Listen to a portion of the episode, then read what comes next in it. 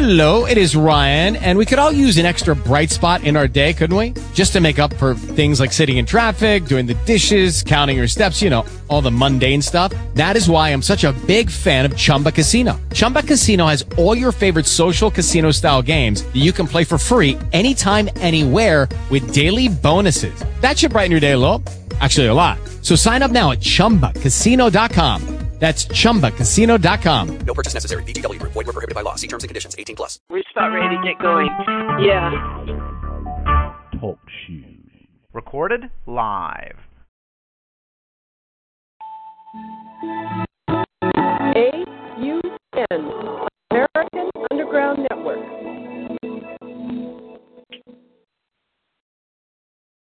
The primary reason why the individual citizens of a country create a political structure is a subconscious wish or desire to perpetuate their own dependency relationship of childhood. Simply put, they want a human God to eliminate all risk from their life, pat them on the head, kiss their bruises, put a chicken on every dinner table, clothe their bodies, tuck them into bed at night, and tell them that everything will be all right when they wake up in the morning.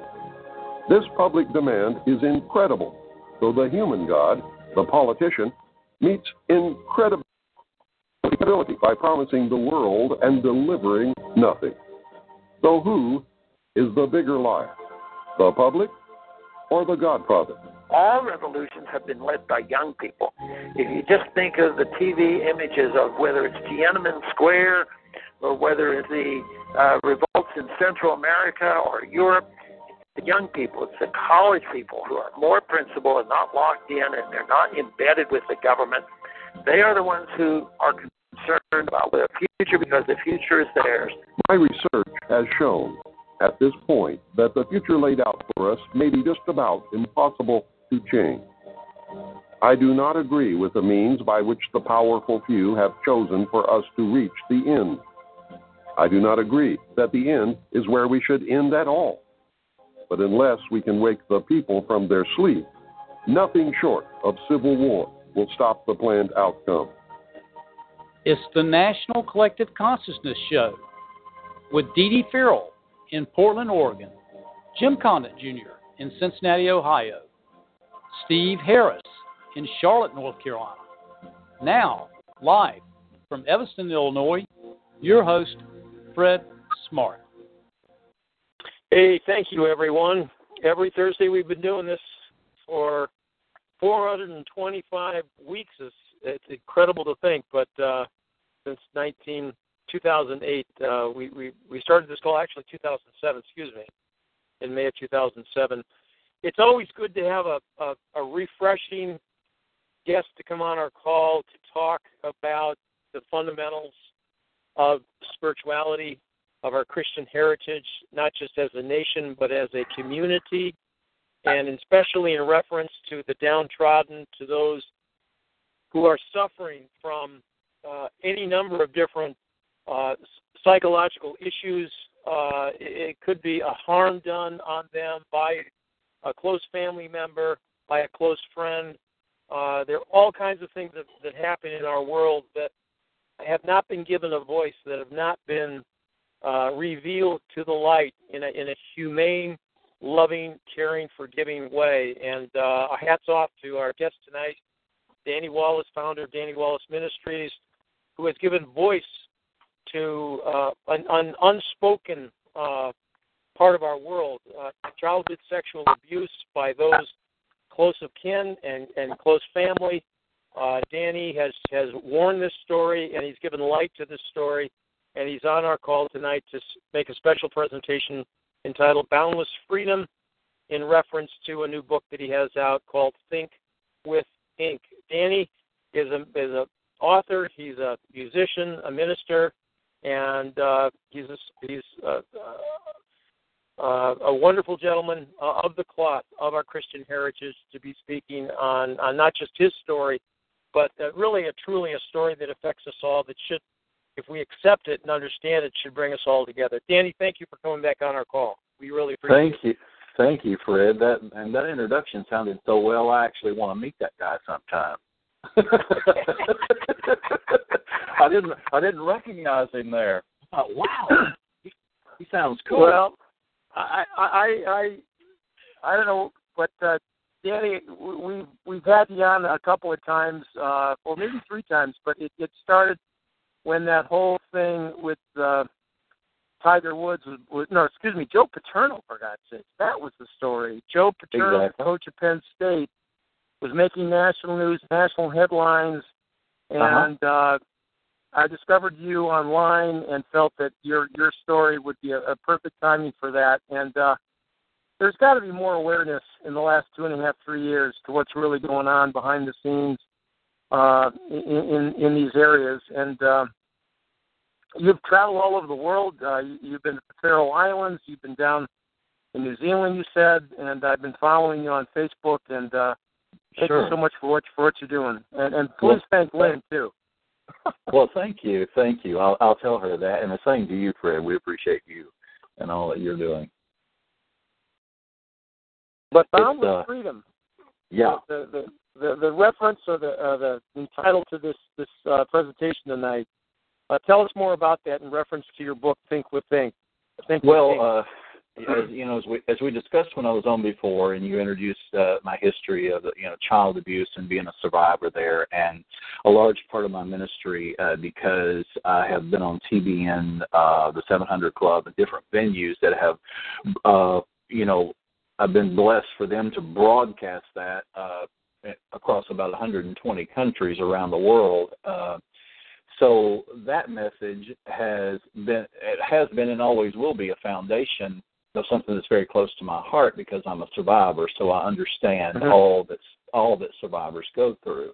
And it's one thing, you know, to survive the abuse. I think the greatest survival that is at hand then is learning how to be an adult in a world that basically is trained psychologically to protect abusers and to question those who have been abused, especially, you know, if they find the courage to come out and, and, and begin to discuss these things later because we've discussed this before. There's just a psychological nature in us that uh, find those things unbelievable because we think we know the person, and and then we're hearing a description from someone that is totally contrary to that. So that's what we've discussed before, and, and all of that is detailed in my first book, Masquerade. Um, a true story of unmasked freedom. Then my second book, I think we talked about on one of my visits there, which was Man's Cage Under God's Tree, uh, Mhm. a book a book about true freedom. If the Son sets you free, you're free indeed. And every day, as you probably have noticed on Facebook and on my website at dannywallace.org under the blog section, every day I post a quote of the day and a Think with Ink article that coincides with that quote. And I've been doing this for, ah, gosh, I don't know, several years now. And so they've accumulated. I've got enough probably that if I had the time to organize it all, we could probably put out five or six volumes right now. But volume one of Think with Ink is just about ready to go. Um, I was contacted by the editor yesterday. And they're just making the final edits. And this, uh, most of the Think with Ink articles uh, really speak from the true heart of the foundation of this ministry, and I've discussed this with you before, it is my pledge to live out my days on this earth under the same uh, foundation of blessing that Jesus went to the cross to bring to all of us. And again, stop me anywhere in here if you feel like, well, hey, Danny, I don't see that at all. But uh, Jesus went to the cross to bless us, not to curse us. Correct? Mhm. Are we are we okay there? He Yeah, went there. He went. He went. He went there, went there to love us without any condition that we love him back. It was his honor to walk to that cross and to love humanity. And finally, at least, uh, certainly not least, he went there to forgive those who deserve it the least. And I'm certainly in that group. Uh, I'm, I'm, I feel that everybody listening would say, yes, I'm part of that group too. He went there to bless us, love us, and forgive us. And these are the treasures that he gave to us. So the foundation of this ministry and all that I want to pledge myself to. I wish I had since I was a young boy, but I can honestly say I didn't. Um, but at 61 years old, you know, you wake up and realize you don't have a lot of time left. Uh, the moments like sand through an hourglass are quickly falling through, and we're, we've all only been allotted a certain amount of those moments. And it's very important for us to stop, realize, assess uh, what am I going to do with those moments because they belong to me. Uh, no one else is in control of my moments and what I decide to do with them. And for me, uh, if I can't say something positive that has a positive uh, outcome that that leaves somebody better than when I found them, I'll stand silent until those words find their way into my heart. Um, if any of you had been blessed to have a grandfather like I had, he quoted to me many times, if you don't have anything good to say, don't say anything at all. And I think many of us have been taught this by wise elders across our childhood, how quickly we forget it. So Think with Ink by and large, I would say most of the articles circle around this amazing thing called grace. And if you got just a second, I mean, some of the articles run long, uh, so I'm not going to use one of those. If I could, I'd like to quote uh, from one. It, it's just it, it's just a few paragraphs, probably about absolutely, absolutely. Go, go, right ahead. Uh, it, it's called "Set the Record Straight." It'll be found on about uh, page 27, 28 of uh, of the Think with Ink book. Uh, but it says most of modern Christianity revolves around living our lives in such a way as to set the record straight. However, from the cross of Calvary, Jesus has forever set the record straight on our behalf. Our sins are remembered no more and cast as far as the east is from the west. Have you ever wondered how far that is? How far is the east from the west? It depends on whom you ask. If you ask religion, the distance from east to west may be no further than a man simply straddling state lines. Religion teaches that our forgiveness is incomplete, and therefore any new sin places us in jeopardy of hell fire all over again. So, by this belief, you may be standing on one side of right one day and completely on the wrong side the next. The sacrifice of Jesus Christ on the mm-hmm. cross is far more than religion can see or ever understand. And maybe this is why religion nailed Jesus to the cross in the first place. They could not accept that the requirement of law, as outlined in the Old Covenant, could possibly be finished, even though Jesus declared it to be so when he said, Tetelestai, in his final breath from the cross, which translated means, it is finished. And the final paragraph law is about running around in circles, trying desperately to please God. Grace is about flying high in the completed work of Jesus Christ. The law prepares us to die, and grace frees us to truly live. The difference is all the difference in the world. And that that as short as it is, I think could sum up the heart of, I would say, a good 90% of my daily quotes and Think with Ink articles. They may vary off of that subject some, but it's all going to come back to that central theme. Uh, it, it, Jesus brings to us words that that religion and man cannot seem to yet accept, and therefore we find ourselves uh, perpetually trapped in confusion, division, and chaos. Words like "it is finished," uh, "complete," there is no further need for sacrifice. Words like unconditional. Uh, sometimes I, I don't think we were meant to have the capacity to logically understand all of that.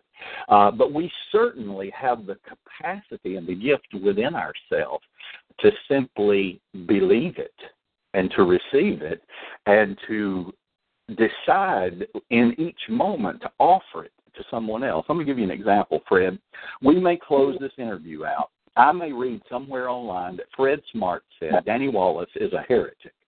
He's a lunatic and he is so theologically off base that and he certainly I'm not sure if he's liberal, conservative or or a mixture of both or if somebody shot him right between the eyes with stupid, but The guy was on our program last night, and in my opinion, that is the dumbest, biggest clown I have ever met. You have within your moment the right and the power to say that, to print it, to spread it, but you do not control my moments. You don't control my heart and my thoughts. And I can tell you with the greatest sincerity that it doesn't matter what you say. It is my choice to see you as God sees you, and that is, He gathers all of heaven together every time you walk in the room and says, Come look at my boy. Oh, Fred, turn around. Turn around. Let me look at you. You make my heart skip a beat every time I see you. And I choose to bless you rather than to curse you. I choose to love you without any condition that you ever think or say a good thing about me. And even if you say the worst of the worst, it is my personal choice with the moments that have been allotted to me to offer you the kind of forgiveness that was offered me the day mercy crossed the road on the very worst day of my life. So that's, in my opinion, those people, no matter what the problem is, no matter what the confusion, no matter what they come to us burdened with, the the biggest dose that America needs, that the world needs, that people, all of us struggling in, whether it's financial chaos, personal chaos, family chaos, uh, past abuse, chaos, it doesn't matter what the subject is. We need a great dose of unearthing those three treasures of blessing, love, and forgiveness deep within ourselves and then pledging ourselves to be the kind of person that unearths it in all people. Now, y'all can go ahead and kick me off the program and say, okay. No, no. Dan, Danny, uh, explain um, where grace fits in. Is grace like the blanket that connects those three together? well, grace is the new covenant promise of God. Listen, uh, we could sit here and, and, and break it apart and go through scripture after scripture uh, yeah. for a while, but uh, it, it is well established back in, in, in the uh, in the prophet Jeremiah, in the book of Jeremiah, where God said that you know if the old had been sufficient, there wouldn't be need for a new. But He said the day is coming when He is sending new and better promises, and He said this time. Uh, he made two very important statements. He said they will not be etched in stone. They will not be uh, they will not be carved in stone or written on parchment. Uh, so the only I mean the only laws of God that were ever etched in stone were the Ten Commandments. So he said these new promises I'm sending will no longer be etched in stone and they won't be written in parchment. Where did he say they would be written? He said they will be written on the lining of your heart. And he said, when they come, in other words, when this new covenant comes, these new promises will set the people free. When Jesus came, he came with nothing more on his plate.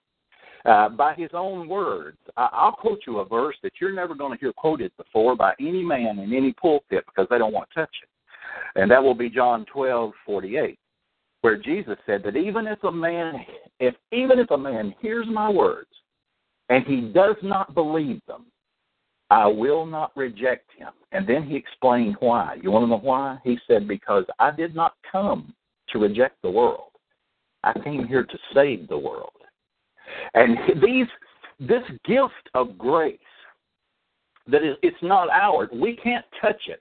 Uh, think of grace like this. Think of you going into the finest art museum today and you behold an original unearthed, never seen before Picasso or Rembrandt. And it's on display, and you are in awe. And you look at that thing, and and there's no there's not even a price put on it because this thing has just been unearthed, and and everybody has declared this thing to be without price. It is priceless.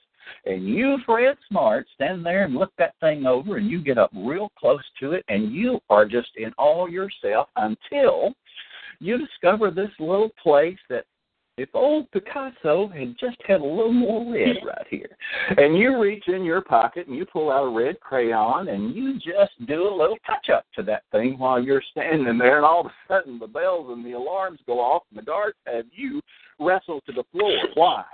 Because the moment Fred Smart decided to touch priceless, he made it what? Worthless. Yeah. It's now it's it's now worthless. It has no value. So I would submit to you that by and large, most of what we have chosen to call Christianity is nothing more than picking up a crayon to touch up a Rembrandt, which is what religion has always been good at. Let me tell you something. Religion had the Torah, the law of God, memorized from cover to cover. They could quote it without fail. Now, they didn't live by it, as Jesus carefully pointed out in Matthew 23 when he dressed that crowd down a little bit. But they had it memorized, and they beat people to death with the portions they were willing to keep.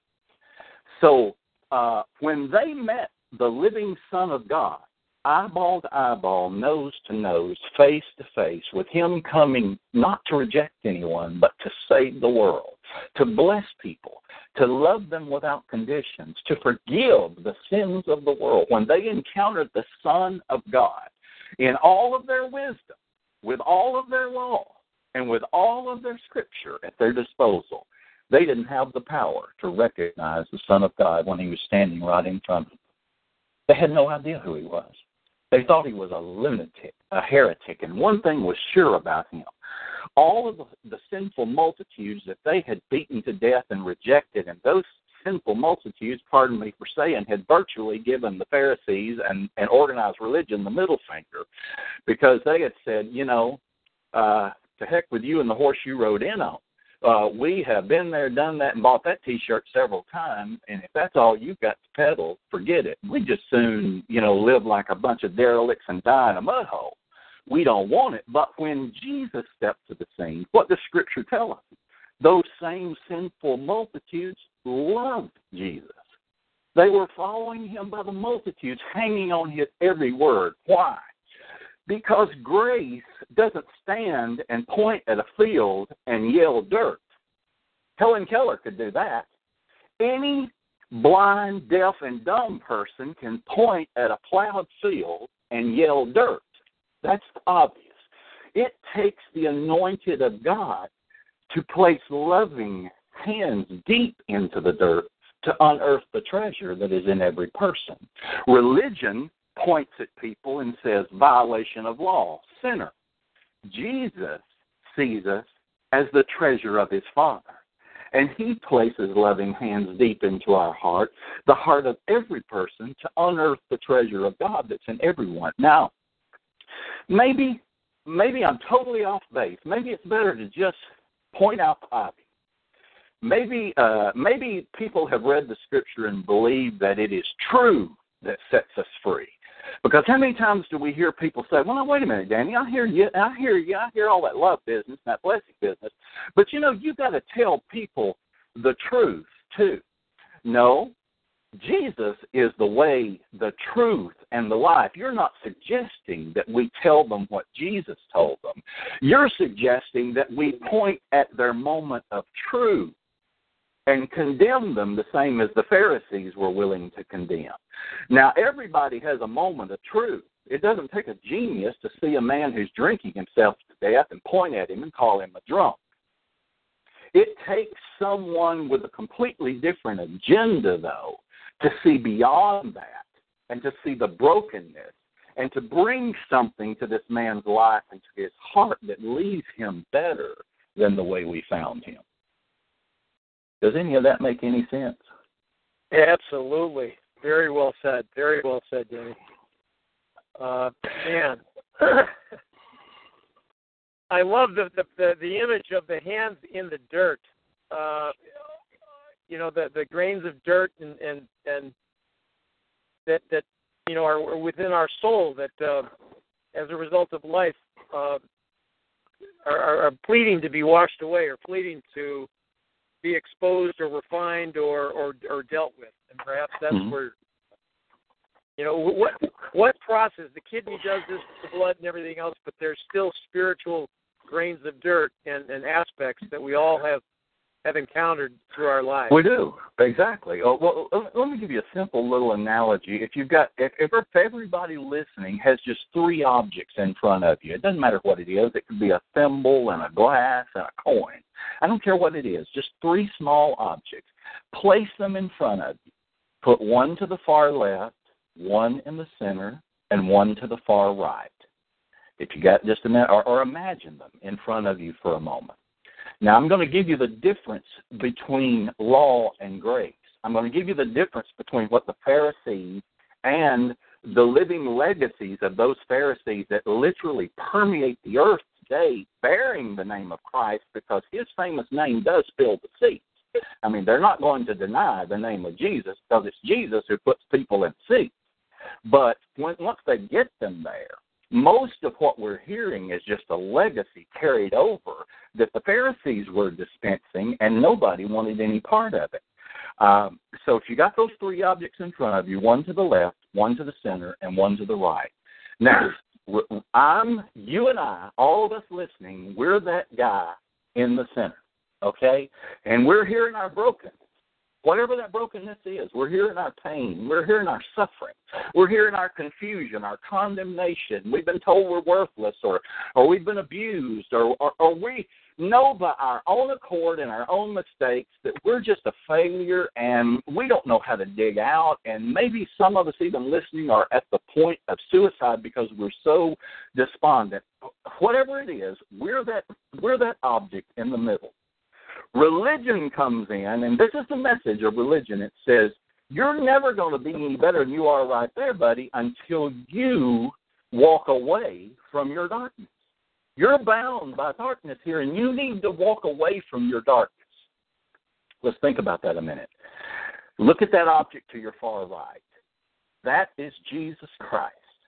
That is the free gift of grace that has cast our sins as far as the east is from the west. It is, it is, it is the blanket of love that is beyond all we can understand. It is freedom at its purest. It is the light that is God and God alone. Look to your left. Who knows what that is? But it's just more darkness. So now the theory is, if I'm going to be any better, I need to walk away from my darkness. Move your center object to the far left. You're now further away from Jesus, the light, and the truth, and true freedom than you were when you started. You don't find freedom by walking away from your darkness. You find freedom by simply walking to the light. And in doing that, you just automatically leave the former darkness behind. How many sparrows have you ever seen wallowing around in a mud hole? How many? And let, uh, here's what I want to submit to you that every person that we feel prone to judge and condemn and walk around and take a wide berth with because we don't want them tainting our holy and self righteous life and we don't want any of their mud getting off on us. Uh, we, we have no problem standing there in all of our religious regalia and pointing at them and saying sinner and calling them a pig, wallowing in the mud hole. Well, that's what they believe they are. That's why they're in the mud. I tell you that by the finished sacrifice of Jesus Christ, there are no pigs. There may be a lot of people that look like them, and they're over in the mud hole because they have not heard this wonderful news, and they believe they're pigs. But the moment you walk over to that pig that seems to be acting like a pig and give them the good news that I just gave this audience tonight and tell them what has been done for them of no accord of their own, it is absolutely unconditional. They don't bring a thing to the table to complete what has been finished by God Himself. And you immediately tell that thing that looks like a pig wallowing in the mud, you you mean you didn't know you were a sparrow? Well, you are. You've been a sparrow since 2,000 years ago, well before your mom and daddy ever thought about having you. Do you not realize who and what you are to the living God? And the moment that person understands who they truly are, then they jump out of that mud hole, cast the, the dirt off of them, and they begin to fly. And you say, well, you, you can't tell people that, Danny, because that's a licensed sin. Well, it looks to me like they're already in the mud hole, right? I mean, people seem to have no problem sinning whether in church or out of church. So that's not a license to sin. If I can if I can give you wings to fly, once a guy discovers he can fly, I can't tell you where he'll fly to. I can tell you where you'll never find him again. He won't be wallowing in the mud. I dream every night, Fred, of flying. I was a little boy, abused. I, I dreamed I was Superman. That's how I survived. I loved anything that could fly, and Superman was my hero. We've talked about this before. I used to. I wrote my second book, Man's Cage Under God's Tree, because I used to catch red male cardinals in a crude trap in my backyard to put in a in a cage that my grandfather had given me. Why? Because my dad would kill all the puppies that a stray dog would have under our home in rural Alabama, and I wanted a friend. I wanted a puppy, and my dad knew it, and he would kill every one of those puppies and I didn't oh, get to keep. Them. Oh my gosh! Oh. So I so, so I loved birds. I would sit and watch them, and I loved. And to this day, I can't. I don't even have the time to go into you of all the symbolism that God continues to show my wife and I at very strategic moments in our life using a red male cardinal. They show up at the oddest places at the oddest times. But I used to catch them, and I would put them in the cage. And I'll never forget my grandfather, my dad's dad had bought me this cage at a flea market. And the first time I ran across the cotton field and showed him my cardinal in this cage, I was so excited. You should have seen the look on his face. He looked at me and he said, Danny, you can't keep that bird in that cage. And I said, Why? He said, Because it'll die. It, it wasn't meant to be in that cage. That bird was meant to fly free. You can't keep it in there. And I thought, I, I thought, well, this old man's lost his mind. Uh, die? This thing's not going to die. If he had any idea what I'm going through at home and why I need this bird and how much I need this. I love this bird. I'm going to I'm going to sing to it. I'm going to feed it. I'm going to talk to it. Uh, do you hear the context here? And it's why I wrote and came up with the title Man's Cage Under God's Tree. It comes from a famous quote that I love that says, God loved the birds, so he invented trees. Man loved the birds, so he invented cages. Do you see the contrast? Do you see the contrast and do you see the difference? See, I loved the bird, but for what? Do you hear everything I just described about you? Yeah. I, I need a friend. I need I need him near me. I need I had to have him in this cage because he would fly away if I didn't put him in the cage. But I'm going to sing to him. I'm going to feed him. I'm my, my grandfather was so correct because every one of those male cardinals that I would catch, no matter how careful I took care of them, the first thing I would notice about them after they had beat themselves halfway to death, trying to establish where the boundaries were. And it didn't take them long to figure out there ain't going to be much flying in this bird cage. This is as far as I can go. And they would come to rest in the center of that cage, and the first thing they would lose is their voice. It's what happens to all people who have been condemned. They lose their voice. Every abused child will tell you it's the first thing I lost. My relevance. My, my I, do I matter? Does anybody hear me? Does anybody see me? Do I really matter at all? And so the bird would grow silent. And after a while, it didn't matter how much food I put in or how great the food was, the bird would stop eating and they all died. This is what religion brings to the table in the name of Jesus Christ. Again, keep in mind, it's that name that fills the seats, so we cannot omit it. And who would dare to omit the wonderful name of the Son of God Himself? Nevertheless, if we will observe closely, once religion gets you in the seat, that name is all it needs. And that has served its purpose because from this point on, you're going to get various doctrine after various doctrine, this set of rules on top of this set of rules, uh, this thou shalt nots and this group of thou shalt nots, and none of them match. And also, you don't have to drive up too many streets in America and just count the denominations, or, or drive up a country road in Alabama and count the number of little churches that have about 25 cars in the parking lot of the very same denomination that you could throw a rock and hit each one of them from a from a singular spot, which tells everyone, heck, these people don't even like their own kind. They don't even like one another. They've been together at one time, and then somebody voted on buying the wrong color of toilet paper for the church, and all of a sudden they got together and had a business meeting, and they split up. And one of them took the the song leader, and one of them took the pastor, and and then they've gone in, in different directions, and yet they wonder why the quote unquote sinners of the world aren't coming into God's house on Sunday? Well, because they've driven past your houses and they've already figured out if you don't even like your own kind, what would lead me to believe that you'd have any higher regard for me? A person who is obviously not in the loop, a person that has been declared to be nothing more than a pig and a sinner. They we need we need people, Fred, to uh, I think take a moment to step away from all of the nonsense we've heard in the name of Jesus and just open up our Bible and take nothing but those red words that are attributed to Jesus himself. Hear what he said. Hear how he treated people. Hear what he left heaven to bring to the table of life for all of us. And if we can get ourselves caught up on that, I tell you what, I'll, I'll boil it down even simpler than that. The same as Jesus boiled it down for all of us when he said, "Let me just let me let me make it so simple that the kings and a Down syndrome child can equally embrace this."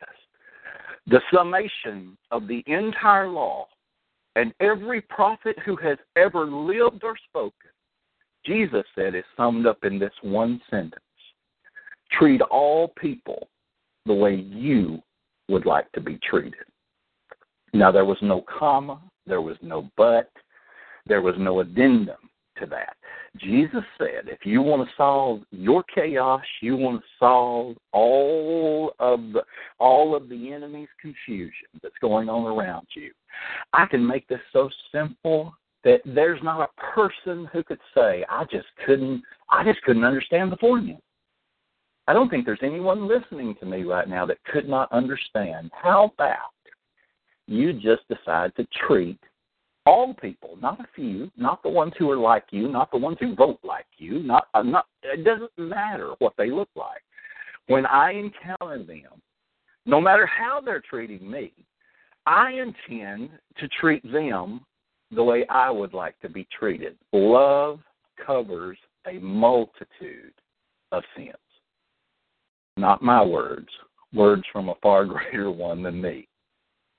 And that, I know this sounds simple, and I know it sounds too simple, and I know in our current America, where we've turned to politicians and the mechanics of politics to be our new savior, and I would submit to you how's that working for us.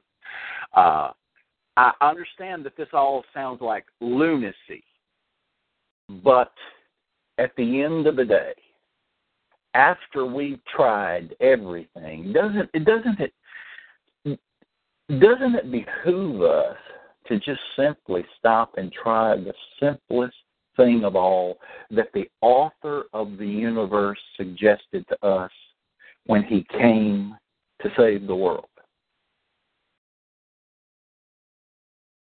Absolutely. And uh, and so for me, we talk a lot about freedom, but I don't think very many people want freedom. Uh, our idea of freedom, for instance, in America, no matter who we are, most people's idea of freedom is you're free to be like me. So whether we're a Democrat, a Libertarian, or a Republican, or nothing at all, doesn't matter. Everybody's been trained. They they think they understand freedom. They think they want freedom, but everybody wants their version of freedom. I want freedom for me based on how I like it and the things I believe in. If you don't walk to the beat of my drum, then I don't consider you free. Uh, and so all of these things become dividing issues in our everyday personal lives uh, on the grand stage. Um, we no longer have an America that even has the comp. Let me tell you something. I, I, I'm 61 years old, so thankfully my sons have already been raised, and I certainly didn't raise them at the foot of political platforms. Uh, I tried to raise them at the foot of unconditional love, to let those boys know when I, I prayed for sons, I had been abused and I had been used, and I wanted boys because I wanted some sons that I could look in their eye and tell them, I, you, every time you walk in the room, my heart skips a beat. Uh, you, if my sons were convicted of mass murder, and they were sentenced to the gas chamber, I would be in the front row so that when they pulled that curtain back and and and I could look in my son's eye, guilty or not guilty, that's not the point. This is my son. And I would want to be there in that front row to look him in the eye and let him see me mouth through that glass partition, I love you. I want him to leave this world hearing that. I love you. Uh, forgive me for being a little emotional, but I, I think if we, I think if we could see the importance of the living Son of God, leaving all of heaven to to walk the road that he walked, to in, to in, even endure religion just a few steps from the cross, stepping up one more time to spit in the face of someone who literally had the power to just blink an eye.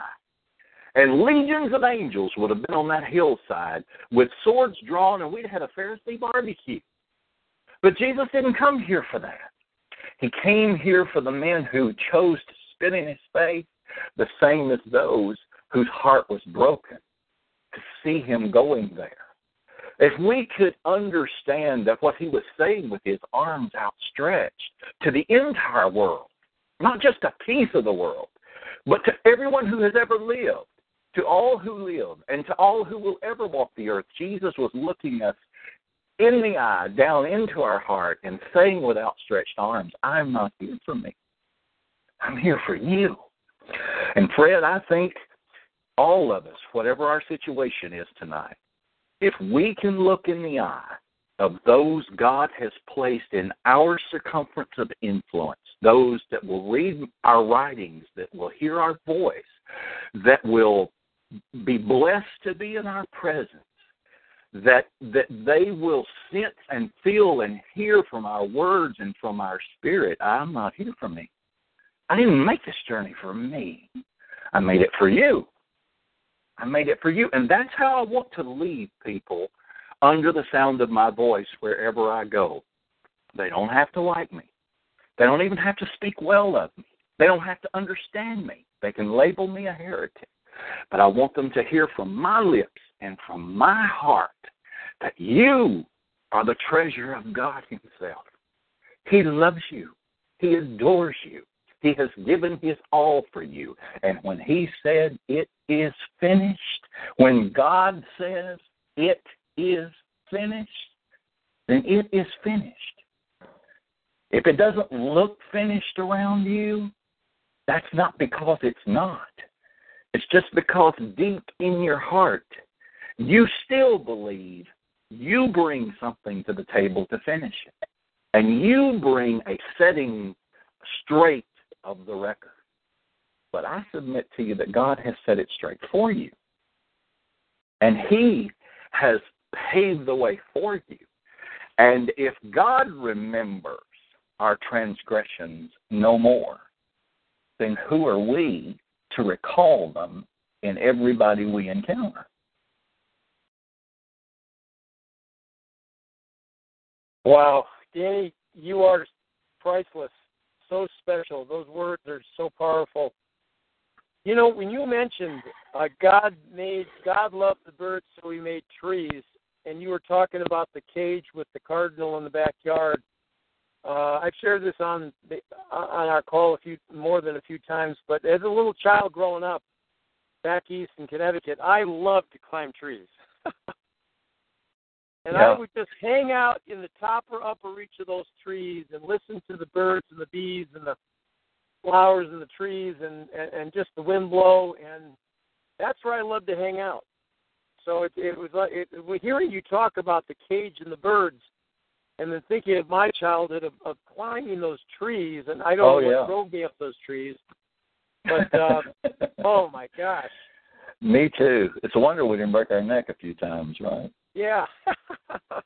Uh, uh, thank goodness we're we're a little more uh, durable and limber at that age. I think if I fell, Yeah. I wouldn't even have to fall off a tree limb now. Oh, oh, yeah, I, I, I totally identify with that. It's uh, let me, you know, I talk to people all the time, and because of my past or because of my testimony, and you know, and and and again, back to that foundation of you know being a survivor of child abuse and childhood sexual abuse. Uh, obviously, thousands of people write me, and uh, some of them, you know, are. I'm not patting myself on the back, but I mean, obviously, to even be able to talk about it, and obviously, I've got many critics, for instance, on the subject. So, and it doesn't matter to me. I mean, I bless the critics, I bless the fans. It doesn't matter. Uh, everybody is of great worth. My greatest critic is is of equal worth. Uh, to to the greatest fan I've ever had. So it, it's not about that. But what what I'm what I'm saying is the people who who write me, they're they're all uh, all oftentimes because of my story, they'll say, well now. Uh, you know what I'm going to share with you. Of course, it doesn't begin to measure up to what you've been through, and immediately I think there is no comparison. Let me Mhm. tell you the great the greatest abuse I ever endured in my life, and I have been raped by grown men when I was a child. I've been sold as a child. One time sold uh, to an old farmer for a whole weekend for nothing but a basket of tomatoes. And and that and that guy offered my dad a basket of tomatoes and a five dollar bill, and my dad held up his hand and said, "You keep the five. That's way too much." So I, I know what it is to endure great shame and pain and, and abuse, but I can tell you that uh, that was not the worst of it. The worst abuse I've ever endured are words of worthlessness. When uh-huh. have you ever been in the room with somebody and you know you just don't fit with the crowd? Listen, after all these years in ministry, I enter rooms all the time where you could cut it with a knife of who's that clown? I mean, it's almost like, in other words, he's not on our theological level. He's not of our. He's not someone we even recognize as being in our crowd. And they don't have to say it. You just know it, and you just know you don't measure up. There is nothing in life like knowing you don't measure up. This will be controversial, but I'm going to throw it out there. I would submit to you that that the greatest continuing controversy in the world today comes from nothing more than that. Because when Jesus Christ went to the cross in the gift of grace, under the promise of the new covenant, when he came to save the world, Scripture says there was no longer Jew or Gentile. There was no longer bound or free. We were all, he said, if the Son sets you free, you're free indeed. So immediately in that moment, the legacy and the lineage of Ishmael was as cherished, as free as the as as the le- legacy of Isaac. Uh, religion did not accept that, and never has, and doesn't to this day. And the core of Christianity rejects that. Uh, that group that is actually nothing more than religion bearing the name of Jesus so he can fill the seat at the heart of that great machine right there. They'll reject those words that I just said, but it doesn't make them any less true. So even 2,000 years from the cross, at large, we do not see those two legacies on equal footing under the new covenant of God. In other words, there is one group that has always been told, You are God's chosen. There is another group that has always been told, You're nothing but the legacy of lying with a whore. You're you're you're not you're not the father's legitimate child. But yet Jesus came to change all of that. I submit to you that one group has heard the good news, the other group hasn't. One Uh-huh. group is in a mud, mad, angry, fighting, digging, cli- uh, uh, they're violent. They're it, it, you've seen it. I've been there as an abused child. There were times if I had a dollar for every time someone said, "Oh, Danny, you must be so proud. Your father is the finest man who has ever lived, never walked the earth. He is so honest. He is so hardworking. He is so this." And I was being beaten and raped and sold by this wonderful man they were talking about. And I can tell you, Fred, I would go to bed at night with a file backing up in my throat. And I can remember as a child, I can remember this was pre grace for me. I'm telling you, there was a time in my life when I thought if I had the power to call down legions of angels and set some rear ends of fire, I mean, tell you something, I would put an end to that story and that legacy there because I am sick of hearing. Uh, there, this happens under condemnation. It happens under unworthiness. Uh, but I'm telling you, something powerful happens when one by one by one by one, and even into the masses, we begin, rather than to be people who points at dirt, we begin to be people who puts anointed hands deep into the dirt to unearth the treasure of God that is in all people. All people, not just some. Why do people have worth? Simple answer because they breathe. Because they breathe. Mm-hmm. If they breathe, they breathe because God has breathed life into them. They are of great value. It is not their performance that God has called us to stand and judge and point at. Uh, he has called us to unearth what only anointed hearts of love and blessing and forgiveness are capable of unearthing in people. And when we do that, Fred, when we do that, I'm telling you, we see a change and we see a difference. And and and if you ain't tried it, I would submit to the listener, don't argue with me until you do. If you haven't tried it, it's like my one of my grandkids the other day. We asked them if they like uh, uh, Grammy's uh, dressing that she makes. Uh, we call it dressing here in the South. Y'all may call it stuffing up there. You know, for Thanksgiving dinner, turkey and dressing here. And and my, my my granddaughter said, I don't like it. And I said, Have you ever tried it? She said, Well, no, I don't think I have. And I said, Well, then don't tell me you don't like it yet. Okay. So before somebody tells me that won't work, I'd like to see you try that just once. And if you'll try it as much as you've been trying that thing that still keeps chaos and confusion all around you, you'll see a great change. Hey, Danny, before you go, could you uh, bust a chord figuratively on the power of prayer and and and how we can apply that and how you, what you you what you do uh, using that power and using that uh, prayer, prayer for me is nothing more the for me personally. It is, it is my heart constantly chit chatting with my Papa. Uh, Jesus okay. summed up Jesus summed up prayer really well. Uh, he he told again the religious crowd. He said, "You love to pray your long prayers in public, to be seen and heard of people, but I tell you, you've already gotten your reward." He said, "If you need something." If there's something that's burdening your heart, just steal away to your little private place. And he wasn't necessarily talking about a particular place. He was speaking of a heart transfer right there. Just pull away in your heart, climb up in your papa's lap. And he made it real simple. He said, Tell tell your papa what you need. And he basically was telling us, and when you do, clean off a place for him to put it. Because if you as as inferior fathers Mm-hmm. know how to get, know how to give good things to your children, how much more does a God who has given everything for you desire to give you the kingdom and to give you the desire of your heart. So that's what I would encourage people to do. People a lot of people are sitting here listening to me, I know, saying, "Well, hey, gosh, you know, he's he's either crazy as a loon or he's got something I ain't got because I don't have the capacity to do that." Actually, you do. If you have the capacity to hate, you have the capacity to love. That's all a choice. If you have the capacity to criticize, you have the capacity to bless. That's all in your choice. That rests in your moment. It rests with the power of your tongue and the decision of your heart.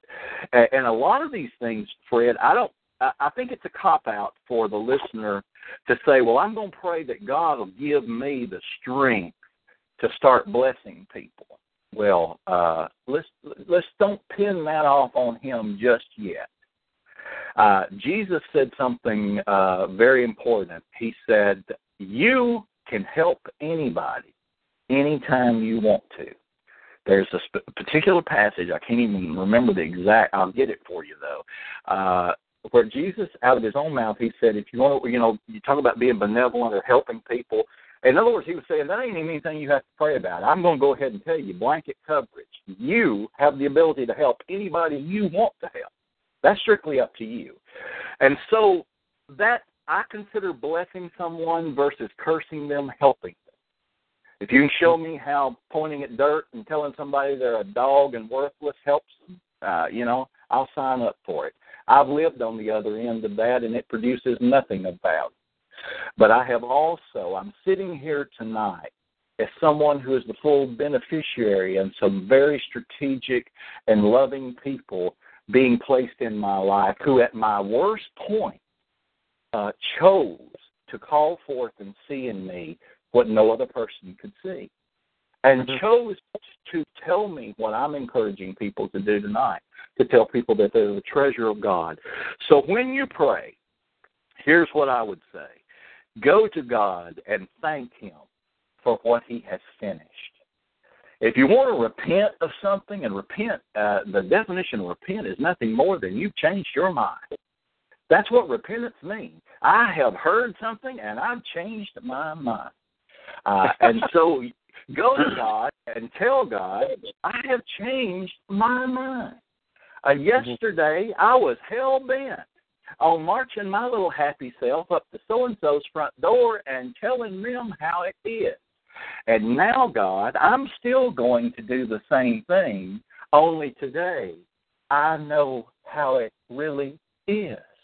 Because when I march my happy self up to their door, I'm not going to tell them how any blind idiot could see them. I'm going to tell them how you see them, what you have done for them, what a treasure they are in your heart and in your eyes. If people will do that, whatever you're facing tonight, whatever you're personally going through, it will chart a new course. If you're looking for miracles, you're about to see them. It is the beginning of undefinable miracles in your life. Wow. Wow. Danny, that is something. Oh my gosh. Uh we have to open it up, Danny, for questions. Anybody out there, a comment or a question for Danny Wallace? And we're going to have this archive. Hear that. Go ahead. Anybody? Yeah, That was so- Dave. Oh, go ahead, Dave. Uh, Danny, I have uh, followed your testimony in the past and found it absolutely wonderful. I uh, really don't want you to put yourself down anymore, but I do hear your heart. Thank you, sir. Um, Thank at, at the same time, I'm someone who am religious and don't want to be, and want to be more like what you're describing. And I fail at it because I still have a hiccup, and I need to tell you about my hiccup. Okay. Um, um, I am currently serving voluntarily under two different pastors, uh, under two different ministries, one a homeless shelter and one uh, a church. Okay. And both both claim to be churches. My Okay. difficulty is uh, beginning with the Word of God.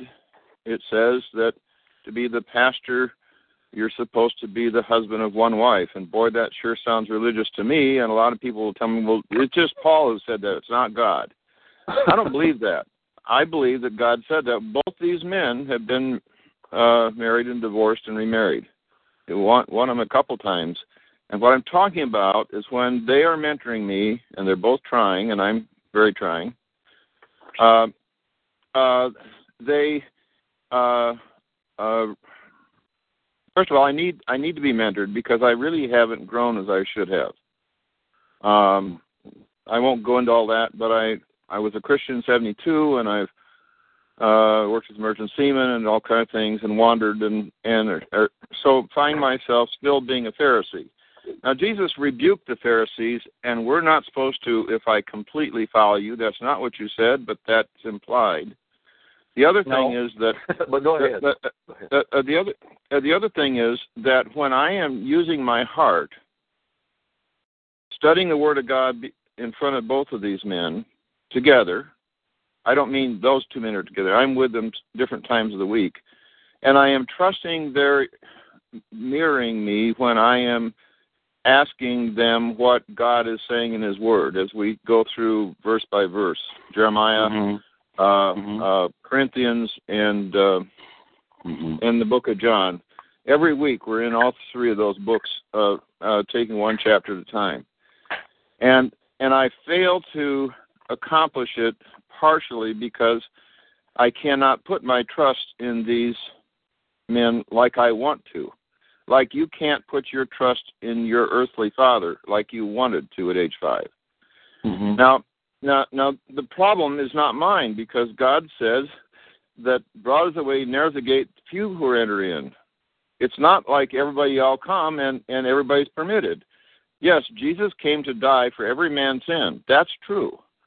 But but even if I was Fred Smart, who dearly loves his son and is an excellent mentor of young men, and he goes to church and his if if it happens that his Catholic priest is is uh, messing with with children, I'm not Mhm. saying they. I'm not saying his particular parish that's the case, but if that were the case, Sure. that, that this guardedness comes up in the heart, recognizing that it's a huge problem for God Mhm. and man, Mhm. because your life can be repeated by not being wary enough while you're trying to to be available to be taught beyond your ability to receive by Mhm. someone who is is appointed by God to fill that unique role of being a pastor. So, so, so how does how does what you say fit for those very few people who who have the gift of being a pastor? Uh, that's a, that happens at salvation to to. I mean, I guess they're kind of Levite priests uh, or remnants thereof. Uh, uh, it's certainly not the ninety percent. It's it's it's this re, it's this small chosen. Many are called, few are chosen. Those people who are chosen by God and men become that. Uh, and yet, when you, through no fault of my own, as a fruit inspector, find find that that their lives are not, they don't meet the minimum requirements to be a pastor, and yet you still find yourself needing mentoring, and you submit, like you did at five until you were seventeen. How do you how do you balance that? I, I can't get a handle on how to balance that in my own life. Uh, gosh, uh, you you you covered a lot of ground there, so I'm I'm going to zero in on one of your final comments. You said, uh, "How do I balance that uh, as a man who is a fruit inspector?" Uh, fruit. Uh, let's determine fruit. The fruit of the spirit is what? Love, joy, peace, gentleness, goodness, long suffering, faithfulness. You know, all all of that list. Uh, against such, there is no law, no no spiritual law, no no no man-made law. Uh, this is the fruit. This is the fruit of the spirit. This. Uh, so when we say we're inspecting fruit, what we're really doing most of the time is out of a long legacy and a trained. Uh, we're we're just trained over time uh, to judge the performance of man. Now, it, it's it's odd that all of us in our life, uh, when we find ourselves on our own personal face, in the dirt, in failure, in despondency, at our at the end of our road, uh, we have no trouble praying for grace and mercy. We're so hoping that whoever comes my way will have been tuned in the night Danny Wallace was talking, and if they didn't get anything at all, I hope they got that line where he said that Jesus summed up all the law and all the prophets in this one thing. Just treat other people the way you'd like to be treated because I pray. I pray right now as I'm on my face, as I'm at my moment of greatest despair, in my moment of brokenness. And yes, I admit I know I deserve it. This is by my own accord, by my own hand, by my own decisions. I don't even deserve for a friend to come, but dear God, please, if you send one, send me one who sees what no one else can see. Send me someone who is willing uh, to, rather than stand here and, and point and lift his robe and say, sinner, and, and to judge me and to condemn me, send me somebody who has cherished deep in his heart the commitment for all of his days to treat all people the way he would like to be treated. That's what you'll be praying for in that moment. Now, when we get on our high horse and when we kind of climb back up off of that place a little bit, oddly enough, there's a there's an Adamic nature down in us. Paul spoke of it, uh, where once we get just a little bit of sure footing, it doesn't take us long to to begin to forget that, and and we and we begin to point at others as if we can't even remember what it was like the day mercy crossed the road at our most undeserved moment. So uh, Paul equated it like this: He, if you read Paul's writings, you'll see a man who vacillated and struggled back and forth. Uh, Paul's basic heart and his commitment and all that he stood on revolved around this statement: "I preach Christ." And him crucified for the sins of the world. Yeah, Paul said this to the church at Galatia when he got there. He said, Have y'all fallen under a hex? Have you lost your mind? Are you so far from the cross that you now believe you can finish what you didn't begin in the first place? And he, he spoke of grace and he spoke of the completed work of Christ and the glorious new covenant that sets all people free with such uh, with such eloquence.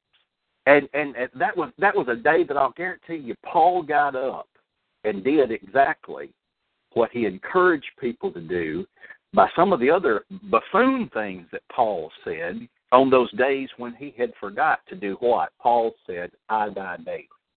And he encouraged us to crucify that God of self that is so crucified and unimportant when we find ourselves on our face, praying for grace and mercy to come up the road to us.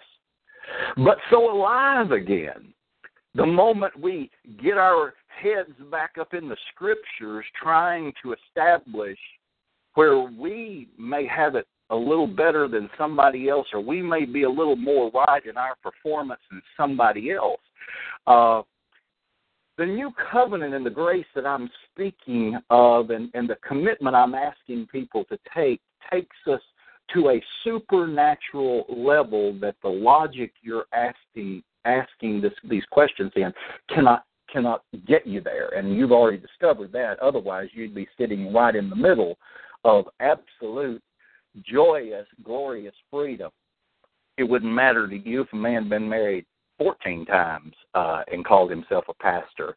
If he was willing to love you and to extend you a helping hand and to and to preach Christ and Him crucified, then you uh, you would realize in your own heart that none of us are are perfect. And God and God has I cannot find where Jesus said, "Go into all the world and decide who measures up."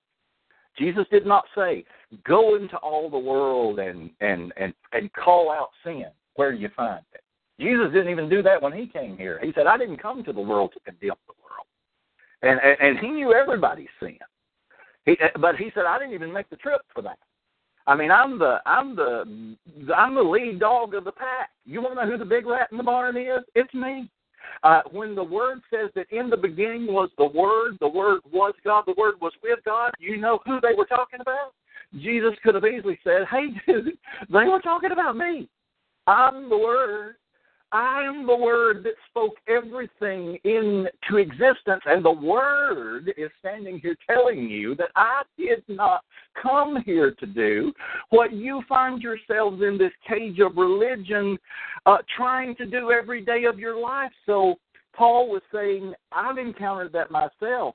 And here's how to overcome it. If you think you're going to crucify yourself today and he'll stay dead, oh, uh, think again Because as soon as your eyes open in the morning, if you don't realize that the first dude I need to put in the grave before I take another step today is Danny Wallace, I know that every morning my eyes open. That's the bird I need to kill first thing. Because I know him, he's to go read his emails and somebody thinks he's the best thing since sliced bread, and I might be stupid enough to believe it. Who knows? Uh, so the first thing I need to do is realize and, and, and preach to myself and tell myself exactly what I've told you today. I didn't make this journey for me, but I made it for you. I made it to be the guy who would sit here tonight and tell you that the things that the enemy would like to confuse you with are the only things he can come up with to deter the treasure of God completed by God's own sacrifice from the glorious destiny that He knows is already yours. It's not one you could have. Uh, it's not what you could be if you get all this stuff figured out and get it right. When Jesus said it was finished, it was also finished for you, brother. And and and the enemy doesn't want a clown like me coming along to encounter a logical guy like you, who who has a. It's obvious you have a sincere heart. Uh, but it's also obvious to anyone listening to our exchange right now that you are a powerful, loving, sincere, precious treasure of God Almighty. Why else would the enemy try so hard to use such trivial things to derail you from the majesty of all that Jesus has accomplished on your behalf? So I would encourage you to do this. In the days ahead, treasure the men whom God has brought to you who are willing to love you and to pray over you and to encourage you. These will be my final words on this, and everybody listen closely. We bless, love, and forgive all people. You don't have to step on anyone to get to your destiny. But rest assured, you will have to step around several.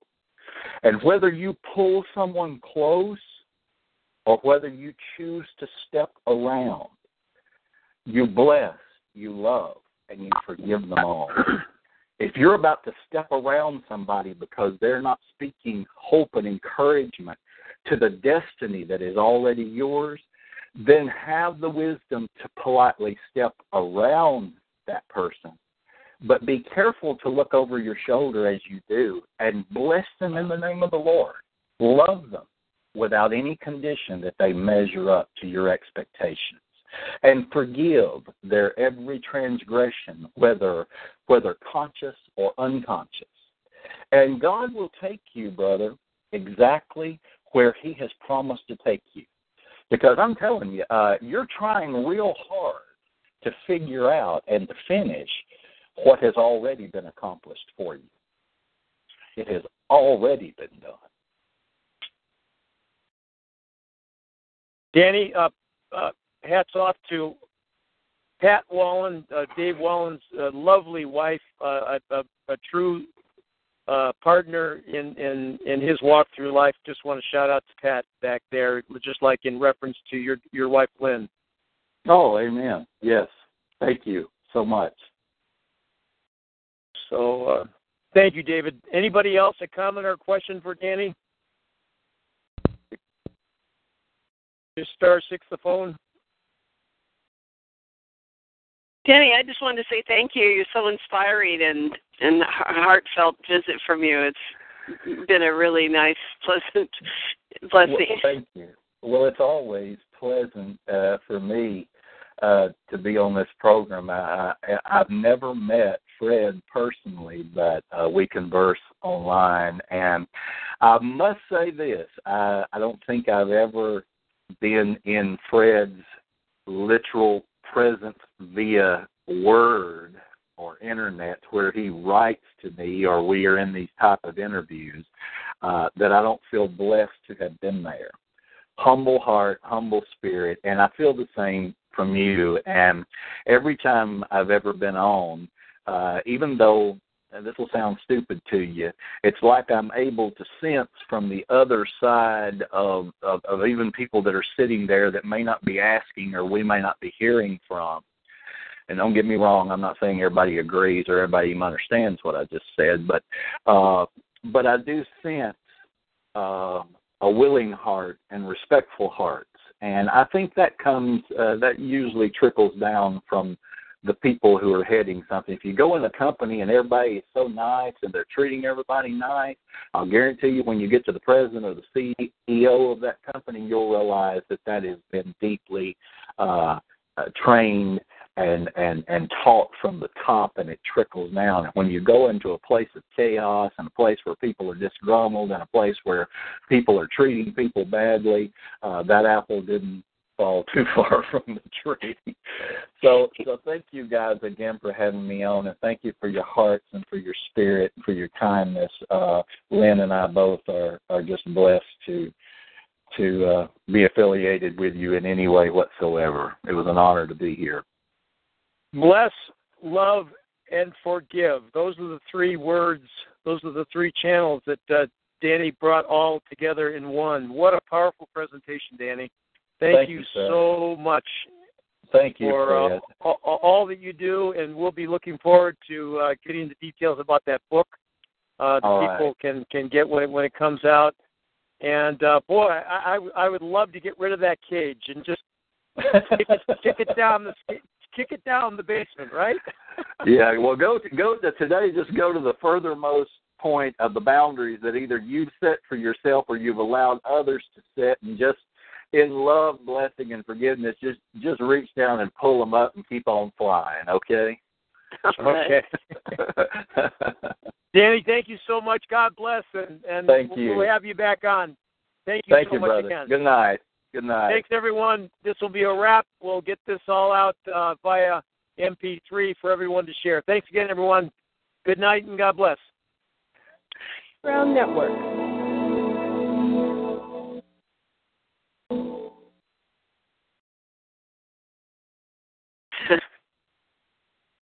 Awesome.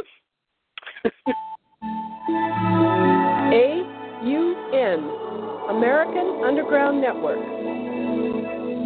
Step into the world of power, loyalty, and luck. I'm gonna make him an offer he can't refuse. With family, cannolis, and spins mean everything. Now, you wanna get mixed up in the family business. Introducing The Godfather at ChumbaCasino.com. Test your luck in the shadowy world of The Godfather slot. Someday, I will call upon you to do a service for me. Play The Godfather now at ChumbaCasino.com. Welcome to the family. VGW Group. No purchase necessary. Void where prohibited by law. See terms and conditions. 18 plus.